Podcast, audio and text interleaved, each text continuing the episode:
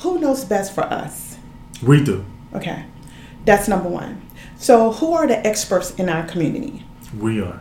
Okay, so why, as experts, aren't we at the table helping with um, these pieces pieces of legislation? Because we are the expert. I can't come into the South Bronx and tell people what they need because I'm not from the South Bronx. Welcome to Blue Dream Radio, the People's Cannabis Podcast, a weekly podcast giving communities of color a dose of the real deal in the cannabis industry. Learn with us, smoke with us, and join us as we bring truth to power.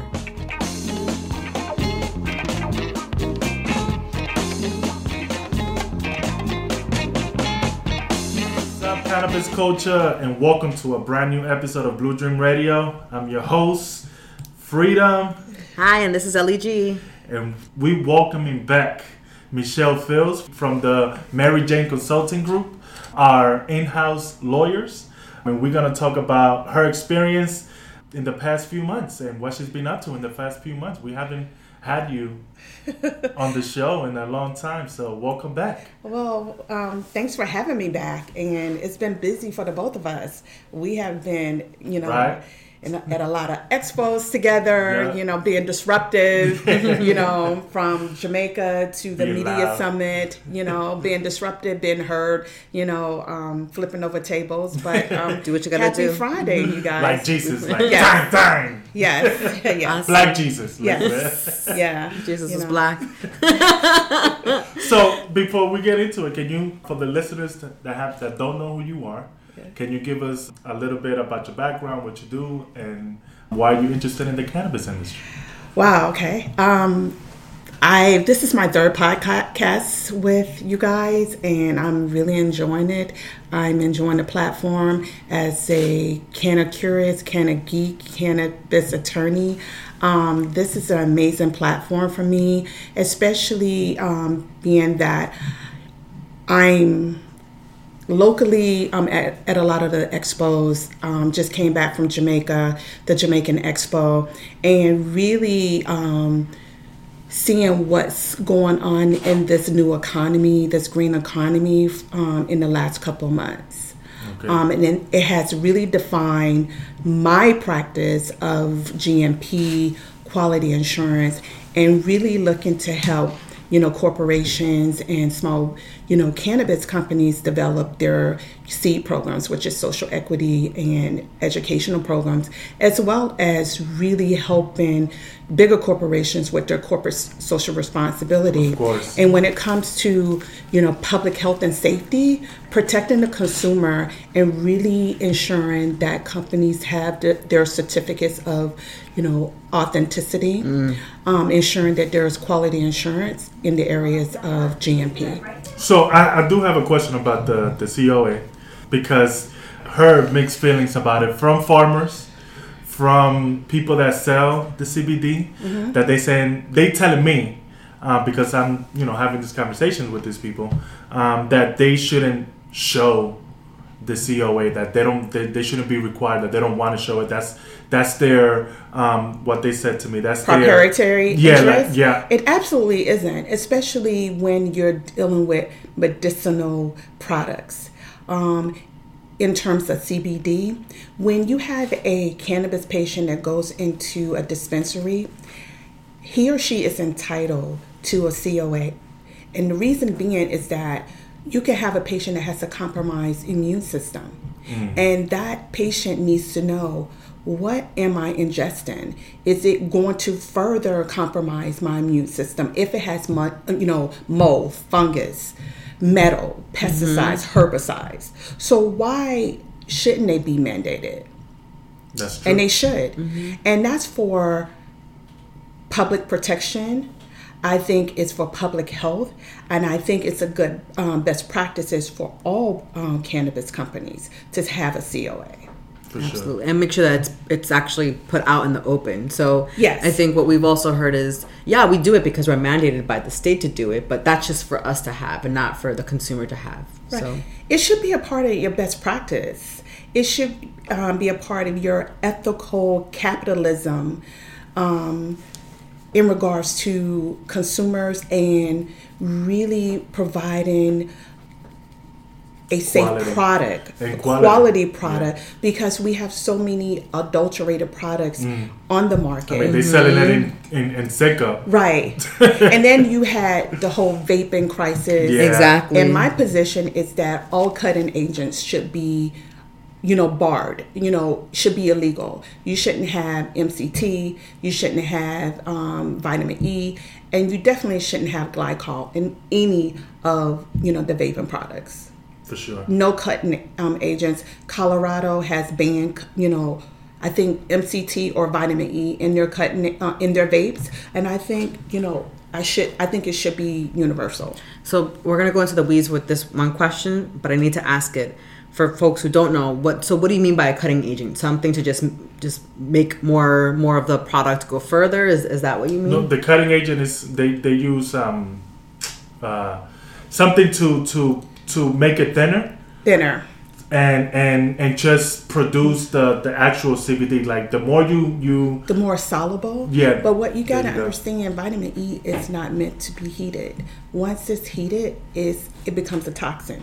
Mm. You're not supposed to, To vape it. vape it, you know, and you know, inhale it. Mm-hmm. And once it inhales, that's why you you had so many people with lung problems mm. because of you know the vitamin E and glycol. Glycol is a laxative. It's used in a lot of um, car, i- you know, Ignitions. ignitions. So Yeah. why would you want to inhale that. inhale that? yeah. Mm. yeah. The thing it's like tobacco, where you could put a whole bunch of Yes. Garbage in in there to mix up with the tobacco. You know, with nicotine and etc. for for cigarettes. Right. And, and and that's one of the things that they tell me is that why should I show the COA when um, uh, The state. Yeah. not not the state, but when uh, a a liquor store don't have to show that, when a pharmacy don't have to show that. Like they always say that, why should we show our stuff when nobody else is showing? because you want to be better and especially when you're talking about medicinal products um, medicinal medicinal cannabis you have a duty and an obligation to provide safe a safe um, quality product For sure. and that's why you have the fda to ensure that I mean, I don't trust the FDA, but I that's a mean, different but Yeah, even the the FDA is, is super like under uh, like under grossly understaffed, grossly underfunded as well, and it all depends on who on top is kind of pulling the strings. But you're right; it does serve its purpose. and grossly misinformed Yes, Um, definitely. especially now you know their guidance on cbd yeah, their new guidance is that now they're questioning they're going to question the safety and the health benefits of the CBD now and saying that it really has no you know med- medicinal Additional purpose. purposes That's what they oh say. wow. yes and these you know so that's where we are All right, so we're gonna put a hold on that. Let's get into our kind of quote of the day. Our kind of quote of the day is you, Michelle, and it's taken from an article that you wrote uh, entitled "The Green Rush in Jamaica: The New Economy of Cannabis Slash Ganja," and it was published um, in in, uh, in a, a periodical called "Where It's At." From Brooklyn, it's on. It's in Brooklyn, Queens, Long Island, yes and what their else? publication um, Bronx, man. is a local um, Caribbean um, publication um, yeah, man. and has readership all over the um, borough. Okay. Awesome. So the quote goes as follows It's the herb used for medication, meditation, and intoxication. But whatever you call it, this herb, it's an herb with great medicinal benefits. These benefit and these benefits of ganja are creating the global green rush. And I read that part. I'm like, global green rush. Like we're we're here thinking small potatoes, thinking about oh yes, the green rush in the United States. The idea of looking at cannabis as a global, and we We can- and we mean, it's know about change. it. I, but I just feel like we're so siloed. Like, oh, we're, we talked about Chile, we talked about just individual countries, but the idea of a global rush, like that was just. So yeah, talk to us a little bit about that and, and your experience. Well, the Canna Expo was in September in Jamaica in Mo Bay. It was a five day expo. Amazing you know, speakers from all over the country, from Canada, Colombia, um, a lot of American speakers, um, and really are looking into the Jamaican cannabis market. Um, how can the country become a global player? When they associate ganja with Right. Jamaica, not only a global player, but how can Jamaica, Africa, Lesotho, South Africa, Uganda, um, Ghana, hopefully, how can those countries become global players and provide not only a you know a raw product, but a finished product that places them on this global cannabis market and be one of the major players in this new economy. What was the conversations like? How? What's what's the role that Jamaica plays right now? Right now, the, um, the cannabis. Jamaica is very um, unique because of the history of their indica sativa, not so much indica, but that's their sativa plant, um, and them having the original strains in Jamaica, and because of where Jamaica is located, the climate, um, the fact that you they already have a history of you know landraces, which are the original strains that people travel all over the world smoke. to look for. no, because the sativa plant um, is what a lot of hunters look for to crossbreed. And when they do find these plants in the seeds, they come back to the U.S. or they go to Amsterdam, and they create these really unique strains that are some of the top, you know, cannabis cup winners. Mm. And Jamaica has been on the forefront of that. Mm. Yeah, amazing. Yeah, I mean, in your article, you talk about, like you said, the climate, the climate being so unique. So the fact that it has nine hours worth of sunlight, and I'm, I'm sure It's actually 12, probably, um, uh, yeah, even more, 12 hours of sunlight. for for for, for sun Right. grown, that's that's perfect Right. weather. And then you have actual original growers. You have, you know, a Rastafarian, you know, um, community that actual To are original growers that know, Yeah. you know, the land. They know how to grow. Um, they're more artisanal growers, um, outdoor growers, and they know they know their plant. And they have always been about the wellness of the plant. It's it's not about whole- intoxication for them. It's about medication. How holistic the or plant is. meditation. Yeah, just yeah. So Yeah. Yeah. I mean, we were talking to Vince a few a few weeks ago. Uh, Plug, from shout out a from- CBD remedy. Yes. CBD remedy, and we were just talking about even growing your own, being your own farmer. And you know, he said, you know, in order for you to be a good farmer, your your first your first run, your first two runs of the plant on the on the land is not going to be the best. It's not going to produce Right. the best stuff. So I imagine Jamaica's been doing it now, not for one year two years. You're talking about decades of really perfecting it. Right. The knowledge is there. It's, it hasn't been extracted from that country yet. So I can only imagine just like the quality and just yeah, just just the depth of the knowledge that's there. Right. The quality is there, but just like any industry, the original growers, the small farmers, are being, you know, left out of this market because the license fees are high. Um, for them to be compliant and pass, pass inspection, it's costly. So they are being left out. And also, you're having a lot of foreign companies coming into the market, and there is no mandate for those foreign companies to have a social equity provision or have some type of corporate social responsibility.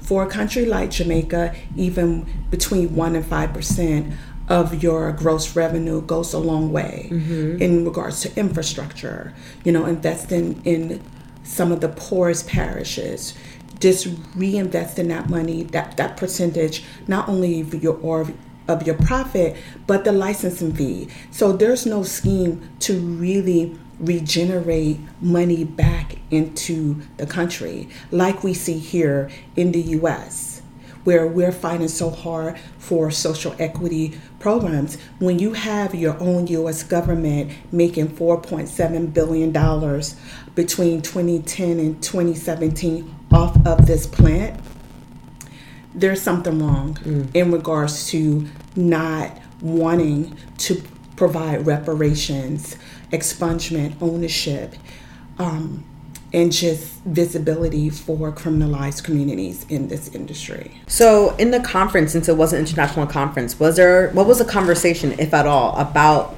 equity in those international spaces? Well, when I posed the equity question to Yes. the Jamaican Cannabis Corporation from Canada, um, I posed the question to their CEO What is your corporate social responsibility um, being a foreign corporation in Jamaica in regards to reinvesting back into the parishes? And she couldn't answer that question. And this was in a room full of maybe 200 and 300 people. Mm. Wow. And for you to be the CEO of a corporation, and it's a Jamaican, and you call it JMCC, and you had no answer to that, that to me was, it shows the hypocrisy. Mm. It shows that there's no enforcement and there's no concern about how do we bring about change as a corporation. How can we, as a corporation, make sure that the people that's most harmed, that if we come to this country, that we make sure that we reinvest the money that we making from this country back into the country? Like, there's no conversation about Yeah, that. and I think maybe not even about harm in a com- country like Jamaica, but more like these folks are giving their land. They're Yeah. you're extracting goods, knowledge land. from them, right, right. And it's not being reinvested to help build up the land into the infrastructure. into the infrastructure, you know, creating a new labor market, training, um, creating opportunities for everyone to be involved. For those that want to be involved in this industry, how do you go to that small farmer and say, hey, you know, I'm from JMCC. Um, I know you have been cultivating for a while. We're going to give you a stipend to help you, you know, bring your your your farm up to compliance. Um, we're going to help you to assist you in buying the necessary security, you know, equipment that you need to protect your land. We're going to help you with testing of your soil because one thing I did learn about Jamaica, um, they do have, you know, a lot of contamination with their soil. Um, they do, and, and that's a problem. So you're going to have to have third party testing um, to make sure that this, you know, the product is pesticide and herbicide free. It's illegal in Jamaica? Fully Um, legal? Um, um, the, the cannabis plant? It's medicinal. Only medicinal. only medicinal. Um, but they do have, you know, a similar decriminalization scheme, just like um, New York, Okay. um, which passed in August. That I guess if you have less than an ounce, it's no longer criminal. It becomes a summons. It Okay. no longer becomes a crime, and it's automatically expunged. That's awesome. So going back to the soil contamination, I, I just think of it as almost like a remnants of like colonialism. So how much of that is, you know, decades or centuries of of of sugar cane or Right. whatever Bananas. stuff that's Right. just been mass produced and just kills, ravages the land and Yes. just kind of leaves it completely like Right. untillable. And folks are now using it now for for cannabis and having to deal with that. You know, right so in in my um, attendance at, at the expo i was able to meet the westmoreland rastafarian collective and learned a lot about the plant the difference how do i tell you know the difference between a sativa plant and an indica plant you know what are you looking for you have a you know a thinner plant so that to me as an attorney is important because when i'm consulting with my clients I want them to know that, you know, I have the knowledge about the plant. I'm just not here to help you with your SOR. I'm mm-hmm. not here to help you with the application. That I'm, you know, invested just as much as you are in the industry. Okay. So, how is the government actually dealing with companies coming into the into Jamaica and and stealing the land. I mean, I'm gonna say it and taking the land. How They're not. They're not. So what is their response? um, it's about all the money. Who has the, you know, it goes to the highest bidder. But I think that they have a duty to protect the landowners, not only in Jamaica, but in every country, Yeah. especially when you have a developing market. I think property owners, landowners, because you have to remember land doesn't lose its value. no, That's number it one. It gains value. it gains it and it will always retain its value. That's number one. Number two when you think of the caribbean when you you're thinking of prime you know property. Yes. that's number two. Number three and people need to you know be given the market value for their property Yeah. for cultivation and extraction. If you're going to lease it or you're going to sell it to a cannabis country, company it should be um, a market value. Absolutely. and property owners need to be protected and educated in regards to you know how do i go about how what does that look like when a cannabis company comes to me and say mr smith i want to either lease or buy your land Certainly. And, then that's something I, we always talk about generational wealth, and that's something that they're Right. taking the wealth from these families that um, work so hard to, to to build the land that they are Right. that, that they harvest from, Right. and then these companies come in and they buy them out, and you know they lose that that generational wealth that they can create and leave behind. And it's also generational knowledge. So how Yeah. many of them are farmers who Exactly. don't, Yeah. that knowledge And is not quantified. Yeah. Yeah. exactly and the most important thing is just making sure that we have you know we're we're there's community engagement um, we're constantly you know educating our community in regards to especially if you're going to cultivate. Yeah. if you're going to sell or lease your land. How does that look? What do you need to know? Sit before or sit with an attorney to go over you know your contracts. You know ask the question understand the value understand your worth what you have. For sure. before someone comes and like you know miss john i'm going to give you 10000 for your land. Not in jamaica not anywhere And for someone who, who may not have the means in their mind, it's this is great. I get This ten is thousand dollars, right, but it's the short term versus the long term. So immediately, I'll take the ten thousand dollars as a down payment to something larger, or Right. to uh, as a, a lease or whatever. But it's Right. it's it's always just yeah. I want to go back to the equity question. So, besides you in this conference, nobody was talking about equity and how they're gonna bring social responsibilities uh, to to Jamaica they were ross was there Mm-hmm. um, from the minority um, for MCBA. Yes, she was there. Um, so you did have those that are already on the forefront, panel discussions um, about social equity. But that's not what the conference was all about. It's, it was about social equity. It was about global opportunities um, in this um, industry. You know, really talking to those investors, foreign investors, um, talking about the medicinal benefits of um, this plant. You had some you know great panelists doctors um, um, geneticists that were on these panel discussions you had um, some amazing um, michelle dumas um, a patient advocate out, Okay. out of arizona um, and so you had you know some some amazing panelists just bringing a wealth of information to the attendees at the Canna Expo. Can we pivot to national discussions? Are is there anything else you want to talk about this before we move to national? Yeah, I really, um, I'm excited about Lesotho, South Africa. I think they have one of the strongest developing market markets in regards to their regulations. Their regs are very GMP, which is?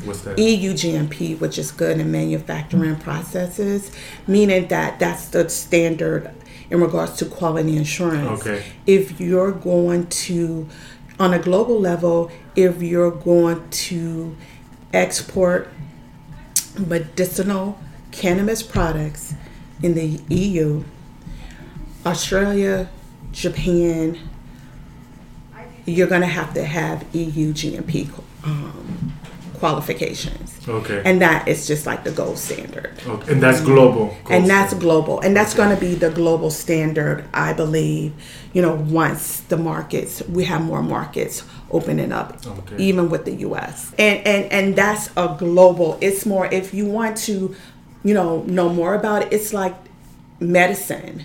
how the FDA controls the, the quality assurance of medicine here, that's similar to EU GMP. Okay, okay. So, what other countries in Africa are um, taking advantage of the opportunities in the global market? I right now Lesotho is where I mean I'm excited because their regs are very strong um, as far as really demanding GMP um, compliance, environmental protection. Yeah.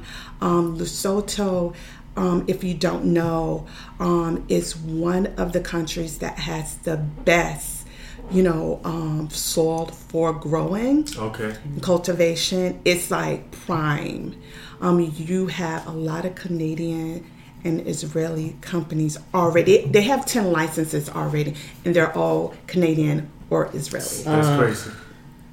That is crazy. Yes. And well, you know the the, the population in Lesotho. It's very small. It's landlocked between South Africa and Zimbabwe. It's very Okay. small. so the people in in that country is not reaping the benefits. Um, from what I learned from someone that's from whose family is from Lesotho, no, they're not. And they're licensing, and you get a ten-year license in Lesotho. Oh wow. It's a ten-year license, and it. I mean, the quality of their soil is uncontaminated. Um, it's a great area. the The sunlight, everything is is in a great area for cultivation. Like Akon, like Akon said, we need to invest in Africa. So any of the listeners, any of my people out there listening, please go back and reinvest in the land that gave us life. Because we cannot allow people to go and take all the minerals like they've been doing like For years, for years. They're just stealing the minerals, stealing the land, Right. and we need to take it back. And another thing, a, a, a lot of people don't know that Nigeria has like a billion dollar unregulated cannabis market. Mm. I mean, it's billion, like, but they won't legalize it. I mean, it's under the black. I mean, I think it's like ten. It's up there. It's like five billion. It's a lot. Wow. So just imagine if they were able to really exploit it, develop it, what Nigeria could do with that money in regards to the infrastructure. Kick out kick out all those oil companies Yeah. and have a new Right, in regards to, you know, bringing people up to livable wages, Wages. Eradicating poverty, mm-hmm. and you Disease, have some more of the most, Education. you know, poorest people in Nigeria. So just imagine if you can turn, if you can take that billion, billion plus dollar cannabis industry, how many lives could be saved. you change? Certainly, and certainly for this country as well, right? Yeah. the amount of money that you had said four point seven billion dollars from 2010 to 2017 in the United States. So much could Four be. point seven billion dollars. Now take that four point seven billion dollars and provide free, you know, education Education.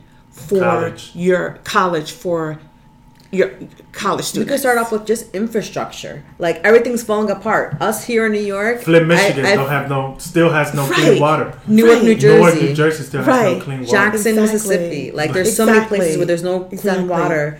There's like issues with with transportation. Our our our bridges are crumbling. Exactly. Our pe- the trains are just literally derailing. Falling apart. So Yes. if infrastructure goes back and just into infrastructure, the jobs that that creates, since they're always Right. talking about jobs, that'll just lift up the company, the com- the the country completely. Four point seven million dollars.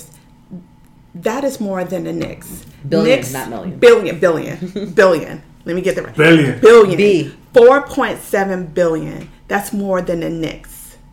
And that's a big, that's an old franchise. And the Knicks is the Knicks is valued at less than four billion. Mm. And the U.S. government made four point seven billion. Well, only 32 states being legalized. Thirty-three. 33, yes. Yes. 33. Chicago Yes. with Illinois, Well, right? Illinois, Yes. Yes. So yes, so national, so international sounds very exciting. By the Yes, way, I can't It wait. is. it is. Just had the Canna X Expo in Cape Town. Yes. but it's more it was more more talking about genetics um, and more the medicinal um, products and like follows. I think you know those guys. The More Act. So we talked a little bit about it in our last podcast, or was it last week? The last Two weeks session? ago. And talk to us about it. Do you love it? Do you hate it? What can be improved? What I don't about hate it. Okay. How detailed did you guys go into? Because I don't want to repeat myself. No, I think your I think your lens is always necessary and Okay, welcome. right. So I think the Marijuana Opportunity Re- Reinvestment Expungement Act.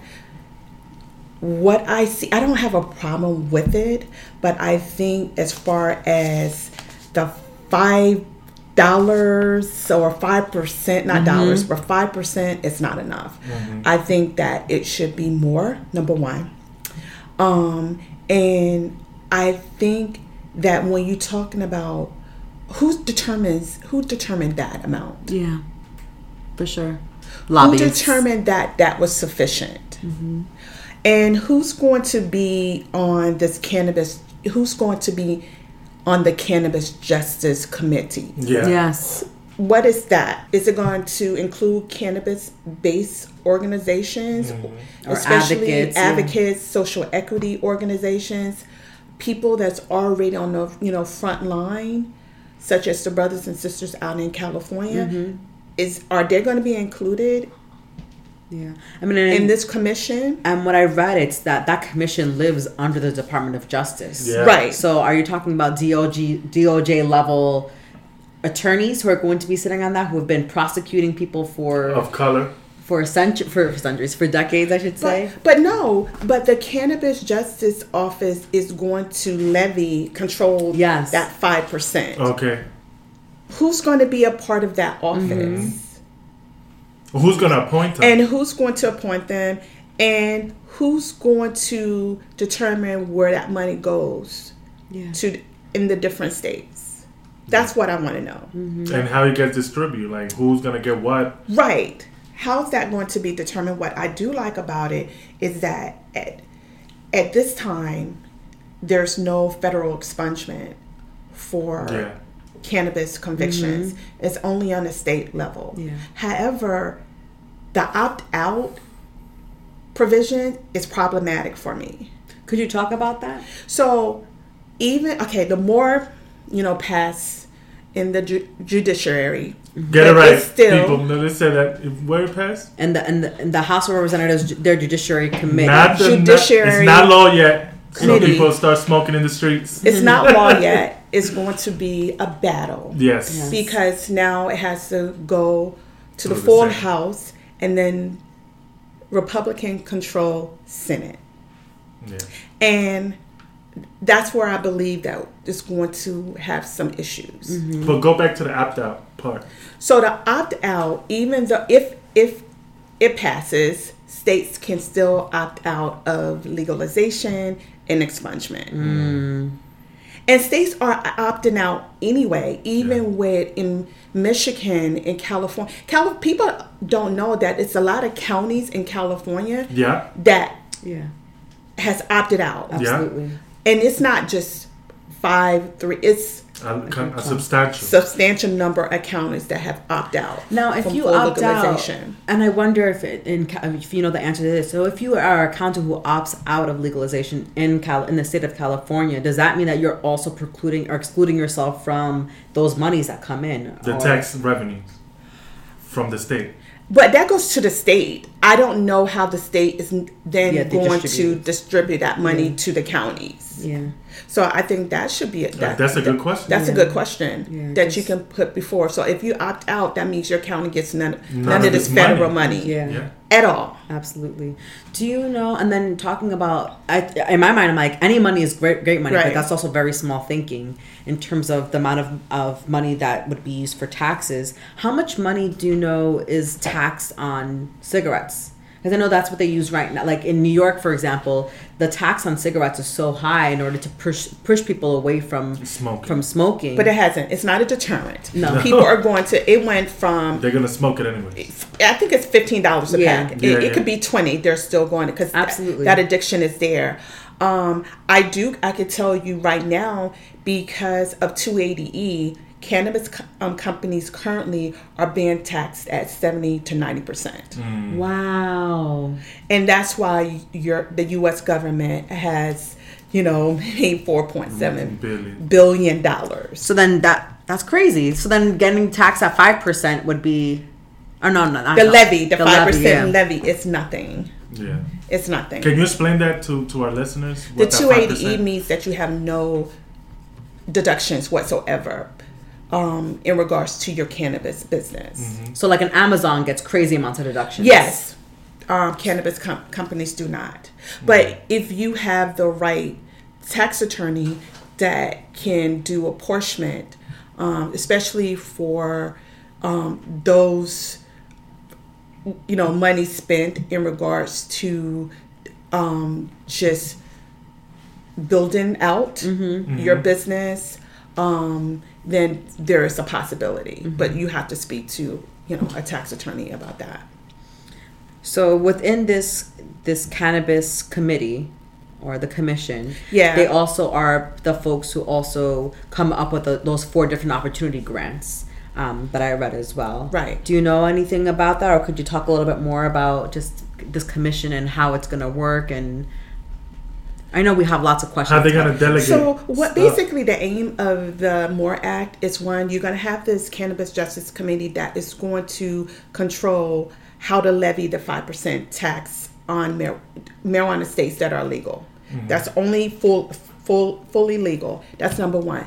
Also, the aim of the act is to allow the Small Business um, Association to grant loans and different um, grants for you know cannabis companies whereas before they could not which is really good provision of the Absolutely. more act Yeah, I mean, so many small businesses rely Right. on loans from the small from small Right. business right association. what the more act aims to do is to fully deschedule cannabis that means that it's no longer going to be on the federal controlled substance act that means that it's n- no longer going to be looked at as a drug with no accepted medical use Just um, and then it's gonna give um, uh, uh, the government reasons to research the plan, Right. which they're not doing right now. Right. It's going to um, aim at really developing research and development, more research about the wellness of the plant.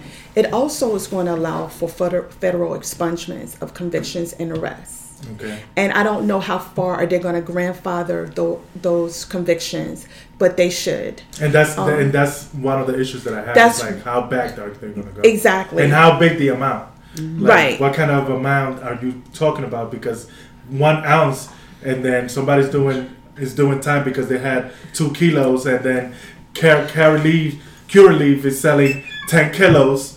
Like But that's just, but I think federal conviction when you talk about federal convictions, you're talking about when people are, you know, trafficking. yeah. You're we're, we're not talking about just someone Small with a with like a gram or ounce. You're talking about kilos. You're talking about trafficking. Yeah, but you're talking about Curaleaf international. is trafficking right now. But you Legally. know, but but but they have a license to do that. Mm-hmm. You know, and to be fair, you know, and it's not and, and they don't sell the actual but they sell Oil. cannabis pro- the process. CBD Yeah. pro, actually, concentrates, but you cannot go into a Curaleaf and get OG Kush mm. or get Purple, The flower Jungle you Brother. get. You can't get the flower, but now they do have the pods, which is like the, the It's- Keef. Yeah, but it's, So that's they do. They just started that a month ago. yeah. How it, and according to, to the way that the, the the this bill is written, so how does so we're talking about folks who are already out. How about those who are currently incarcerated for Minor for for possession period? And, and then maybe it was just my interpretation of when I read the, the the bills and like some of the highlights around it. It said that that it would reduce their reduce their The sentence. sentences. Where that's where where the First Step Act comes in, which is already in effect now. Um, the first um, Van Jones um, authored the First Step Act, and a lot of um, those federal prisoners that were sentenced to life for you know um, drug convictions are now now being released, which is really good. So you st- you have the First Step Act. I think the more is important because it the the, the scheduling part of this act in getting cannabis off of the Schedule One.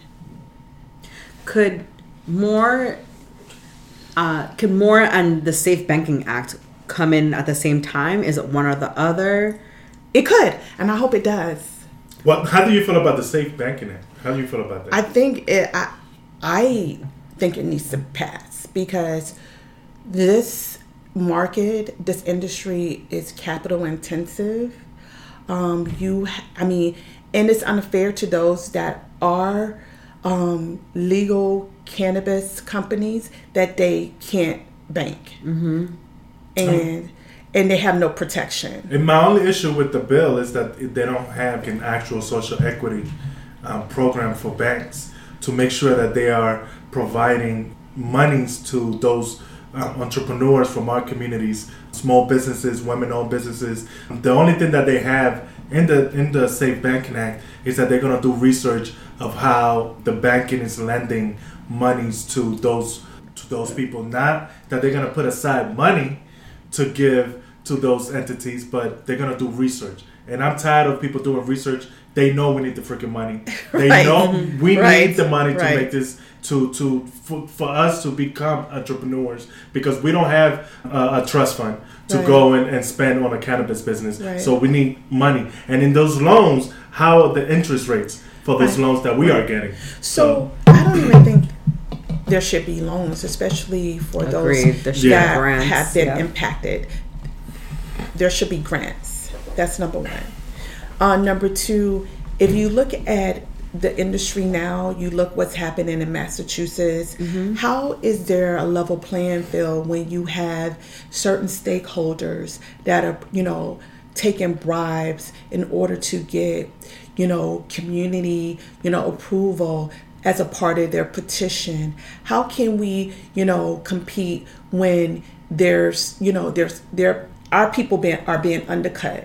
You know, who has additional twenty to forty thousand for community approval, community board approval? Who has that? So look at the Massachusetts um, case. I think um, one of the, the youngest mayor there, you know, charged with taking bribes. How can we? I mean, where's the level playing field there? I mean, in, right now in, in Michigan, I mean in Chicago, I saw there's a picture floating in the internet. Uh, they opened their first hearings for people that want to get licensing, And everybody was white. is white. White. So how are you talking about that? You cre- that it's the most progressive bill On that we equity, yeah. on equity that have, we have seen pass in, in the United States, and then you open in the, the the the first meeting that you have about this is a room full of white people. But what is our responsibility as A you know, as a community? You know, our representatives who are who who are at the table. You need to bring us to the table as well. Mm-hmm.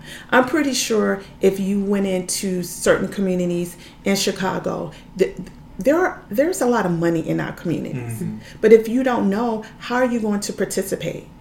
If you don't, if someone is not, stop telling us how to do it. Tell us, show us how to do it. Like bring bring us the like the information is out there. Right, You just don't right. want And us that- to have it. Teach us how to fish, basically. Yeah, yeah. that goes back to corporate social responsibility, and that goes back to developing seed programs. Mm-hmm. Mm-hmm. Mm-hmm. Absolutely. And that's how we're going to, you know, demand representation and be inclusive. So I just think that people just need to get on the on the phones, call your politicians, get on the buses um, in January, Participate, February, participate, participate. You know, NORML. Um, Women you know, grow. become an, an MSC advocate. yeah, you know, demand that you know your Curaleaf, you know, comes come into your community and do you know an you know community event. You know, tell us how do we go about you know obtaining a medical cannabis card. What Press does that look like? Press the doctor. You know, um, what are the qualifying conditions? Well, Yeah. PTSD is one of them, and, and I think every Everybody. black and Latino person is qualified. Suffer. Say that again. You, we You suffer know? from PTSD. So, you know- anxiety every day. Exactly. Every time we walk so out we of the all, door. that whole criminal, the whole criminalized community is qualified. That's a qualifying condition. and, and we shouldn't be paying a hundred dollars to get our license. I mean, our, our medical costs. I'm just saying. Exactly. We shouldn't pay for it. I no, not a no. We shouldn't pay for that. But then you also, and you know, in the southern states, for our you know brothers and sisters that are legal gun license holders, Holders, yeah. it's hard for them. You know, do I keep my gun license or do I get my medical cannabis Yeah. card? So let's go over that again. I don't know if folks remi- remember that from from previous episodes that you can't be you can't hold you can't hold and carry a gun. You can't some states. So in some yeah. states, so um, and this has been a hot topic lately on Twitter, and I'm surprised. I'm like, um, this has been going on. This is this is a discussion that we had earlier during the summer, and I think we need to have a continuous discussion about it because if you have your gun license in some states, um, I could tell you, South Carolina, if you have, or if you're, if, if you're a licensed gun owner, and if you apply for your me- medical cannabis license, they're going to send your information to ATF. It's mm-hmm. going to be registered, and you're going to have to give up either your gun. card or your license. You can't have both. Now, Philly does not, you know, report. So states can opt out from reporting. Mm-hmm. Pennsylvania does not report. That's why the legacy market will never go away. Right. So Pennsylvania does not report to ATF. They don't have to, but some, you know, so you. you I buy from the I mean, streets. then I again, I gun. think it's so comical that you can't hold a gun license and marijuana, yet you can.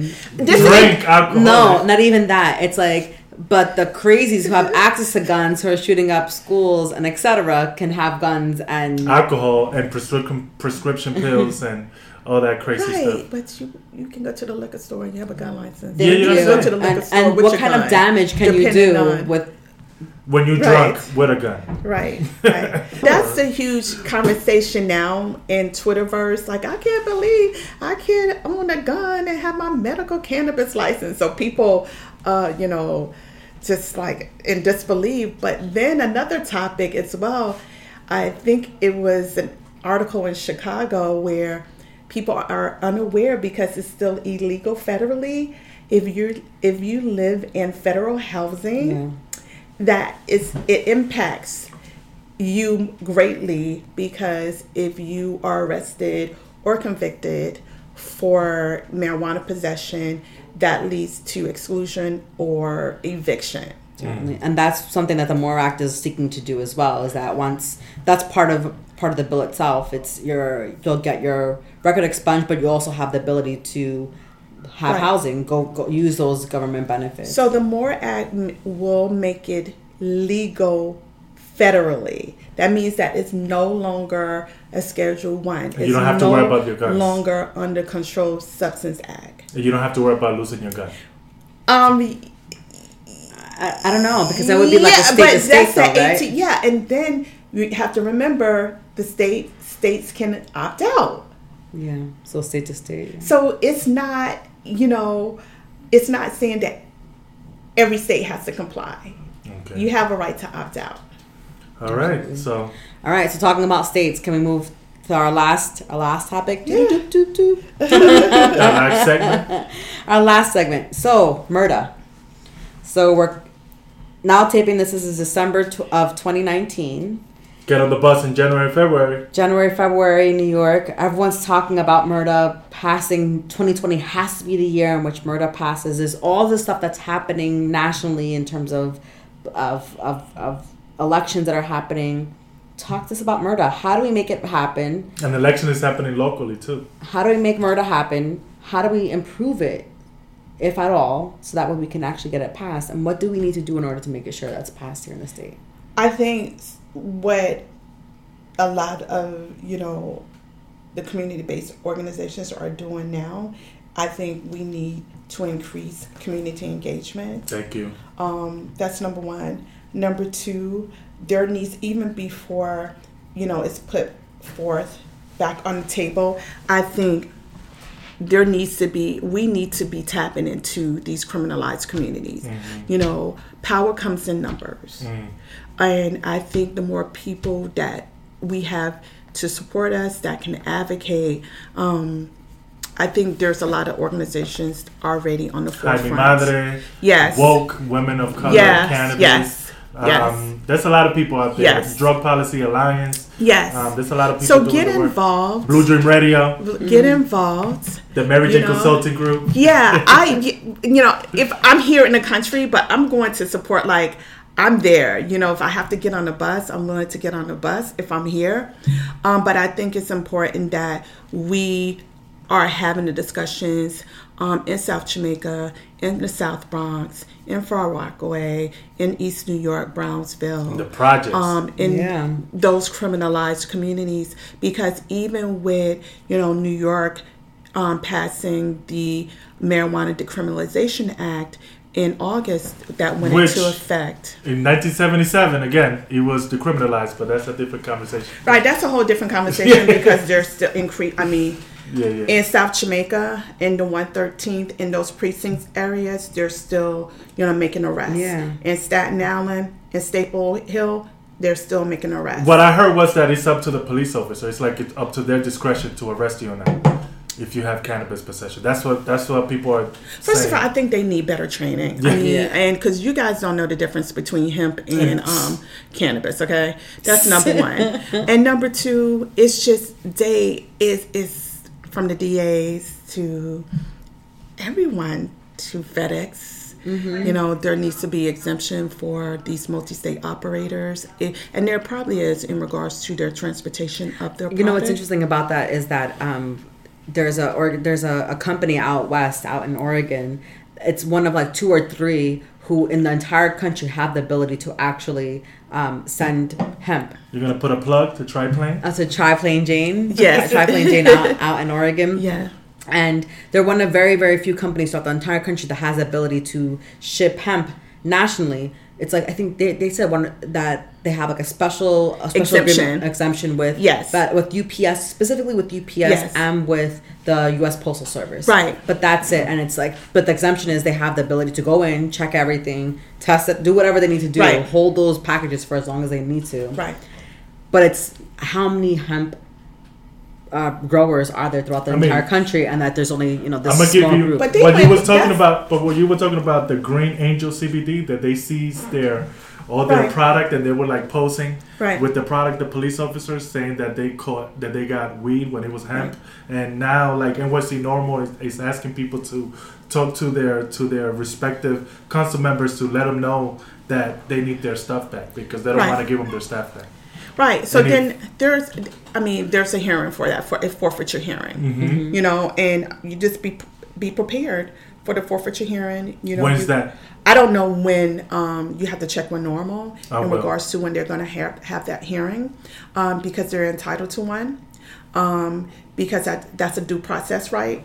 Um, and number two, then you bring in your lab analysis. You you bring in the fact that you do have a state license as a multi-state operator, and it's very important for your in-house counsel um, to establish those exemptions with your carriers in regards to the transportation of your products. For sure. Yeah. Because if I know if you know doctor genetic doctors can fly from Canada to Jamaica with an exemption and with flour, then it's pos- it, it can happen here as well. All right. Anything else about MURDA? Can you tell us again what the what that acronym is? The MRTA, which is Marijuana Regulation and Taxation Act, and you have the MORE, which is the Marijuana Opportunity Reinvestment and Expungement Act. Awesome. Great. So they're kind of, but one is state And Yes. the other one is federal. and more is federal. yeah. So again, more will will change things on a federal level, but states still have the ability to, To opt, opt out, out. which has always been their Murda is just. New York State. Right. Murda is New York State. But however, counties in New York State can still opt out of Murda mm. as well. Yeah. Even New York City can opt out. They can still opt Yeah. out. Upstate New York is going, I'm telling you. Because of the that's- farm, I'm, it, I'm yeah, they're just. I mean, farmers don't want to grow it. They say that it's. I mean, there's a lot of farmers, especially in Connecticut. Um, I did read an article that farmers don't think that it's gonna be. They want to wait to see if if hemp farm is gonna be profitable.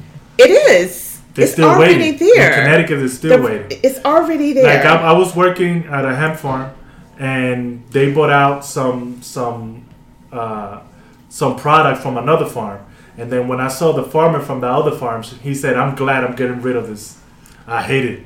right. So like, there's some farmers that don't want to grow, and they are pushing back um, for it to go legal. You know, food But I think it's probably the, the short term versus long term. Yeah. So they want to see the money come in, pour in immediately, and it's probably not. Or Well, they're- that, that one guy, he had a bad experience, I guess, Right. with the plant. I think with Murda, Murda is going to be um, very, you know, um, tight. Not tight. That's not the word I'm looking for. But in regards to the marketing, um, it's going to be a lot of restrictions. Um, under Murda, you're not going to be able to sell, you know, gummy bears in New York City, mm. New York State, because of the attractive nuisance To child. to children. Um, I think Letitia James is right now. She has the whole lawsuit um, lawsuit against Juul because they're the marketing towards teens, Kids. and that's going to be similar with the Murda. Once it passes here, you're not going to be able to have billboard billboards within a certain distance of you know schools. Certainly. You're not going to be able to sell gummy bears. With Murda, you're also going to have to have community board and civic Yes. um, Which I think is good. organizations, which I think is good. Yes. Um, I think it's a community in um, Chicago. I just read a week ago, and they made it clear if you're not from, our- if you are not including us, hiring us, if you're not from our community, you're not going to open a dispensary. that sounds here. wonderful. A And that's- consumption lounge. And that's how it should be. And so New York is going to, I mean, there's going to be a lot of restrictions, um, really in regards to the protection of our, our children, um, protecting our communities. I know for certain if you're thinking about South Jamaica, which has some strong gatekeepers, you're going to have to be vested in our community in order to come in and do business. Even in, and even in, in East Harlem, I know that people are gonna have to cater to the to the community boards before they open because Right. they are very um, they have a very good stance on how they feel of people coming in and gentrifying the community when it comes to the cannabis industry. Uh, shout out to Jaime Madre again. Right, So, right. um, and I think that's important.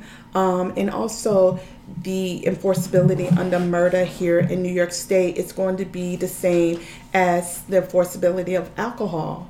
Uh, and it's the same way they, you know, you're not going to be able to have a consumption lounge that sells that has an alcohol license, or vice versa. So a restaurant that has a alcohol license is not going to be able to sell um, Um, cannabis. Cannabis that sucks. Right. You. I mean, and that's the- it's the same way in California too. You cannot have both on Mm-hmm. because I, I, I make a mean me- uh, infused vodka. right. So you're not going to be able. To You're not gonna be able to do that. to have both. Oh, so that sucks. either you're going to have your cannabis license or Oh. your alcohol license. That sucks. Right. So you can't, you know, have both. For sure. You know. Anything else about Murda that you want to talk as we're wrapping up our um, Um. our year? I think because we have the Democratic representative from New York, who's the author, co-author of More, I think with his with the More Act and with his push, I think you know you're going to. I think Murda is on its way. Awesome. Sounds That'll be huge. Yeah. I'm, I'm, but I'm- but I'm wait. making but I'm I I want to make certain that w- we are advocating um, smartly and we are advocating for the benefit of the criminalized community. And it can't just be expungement. Certainly. it has to be ownership. It can't be loans. Let's you know generate the money back into our criminalized communities. Um, and currently in Queens, there's the issue about busing. You know, um, in District 28, they don't want their children bused to, you know, um, say Bayside or South Jamaica for diversity reasons. Why not what um, provide monies to those schools that are underperforming? Instead, I, I believe in diversity too, but we need to put money in those schools that are underperforming in our boroughs. Absolutely. And instead of shutting them down or Shutting shutting them down, down. and then rebuilding them to five and different busing, schools. you know, high performing schools, you know, to those schools for diversity. Because even if you bus, you know, those students that are doing well, they're not going to do well if you don't have the resources to continue, you know, that level of education they're already they already have in District 20. So I'm not understanding that, but I hope the monies from MURDA we can put regenerate and reinvest back into our criminalized communities, our schools, you know, create training programs um, for those that are unemployed. I think it's a good way of reentry for uh, you know those that have um, prior convictions, and just making sure that those that have prior conviction marijuana convictions, those expungements are done, those case sealings are done, and I think that's the important part that I want to have to see to come out of Murda. Yeah, and and I just want to reiterate what you said before was people need to get on the bus. People need to get active. People need to organize. Uh, we cannot sit and wait for for it to to pass um, the way we want it to pass just by sitting down. But we need to make sure that we are out there. We're um, organizing, we're mobilizing. and mobilizing because that's the only way that we can put pressure on these politicians to do the right thing. Because it's cool that we can put all these bills on the floor, but you know they get diluted. They get so washed down after they revise it and revise it and revise it and take stuff out and add things in that we got to make sure that the things that we want are not taken out of the bill um, before it happens. Let me ask you this: Who knows best for us? We do. Okay, that's number one. So, who are the experts in our community? We are. Okay, so why, as experts, aren't we at the table helping with um, Preach. these pieces pieces of legislation? Because we are the expert. I can't come into the South Bronx and tell people what they need because I'm not from the South Bronx.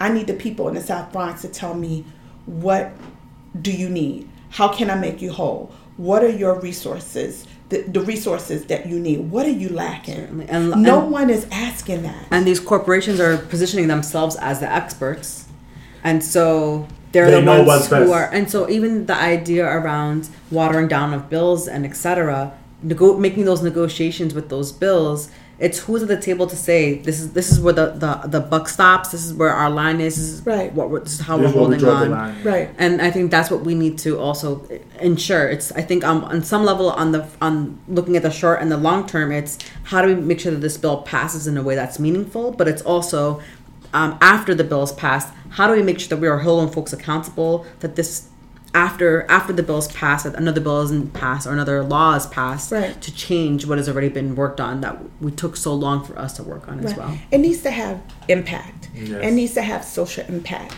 It needs to bring about change. It needs to bring about a more participatory community where people feel a part of this new economy. Right now, you can't continue to arrest us. You can't continue to lock us up while you make while your government government makes 4.7 billion dollars In one, in, off of this industry. And by 2021, they said it's going to be seven, seven, 77 billion. So Right. That's a huge Right. chunk. that's a huge, amount Right. in a year. You Right. know what I'm saying? So remember, educate, agitate, and organize. Right. The pillars of any campaign that you want to win, Yes. anything that you want to do, that's the pillars of, of community and social equity. And stay informed, Stay informed. you know. So take us home. Thanks, Michelle, and the Mary Jane Consulting Group. You're amazing, and we appreciate your insight and knowledge. Read some of Freedom's thoughts and plans for cannabis legalization in 2020 at our guest blog feature on Connoisseur Magazine at connoisseurmagazine.com.mx. We have new sponsors this week Oaksterdam University. Check out our show notes for a special promo code and sign up to cultivate your cannabis knowledge. We're signing off for this season. Thank you, dear listener, for your support. Season two is going to be a real dope one. Are you enjoying this podcast?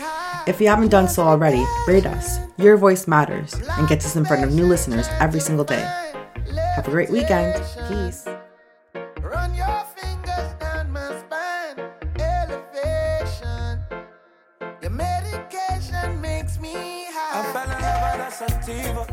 Where you been nice to meet you. All on a reach. Obsessed with your features. You got all different flavors. You got that loud beat speakers. Your best friend Keisha. No, I don't know.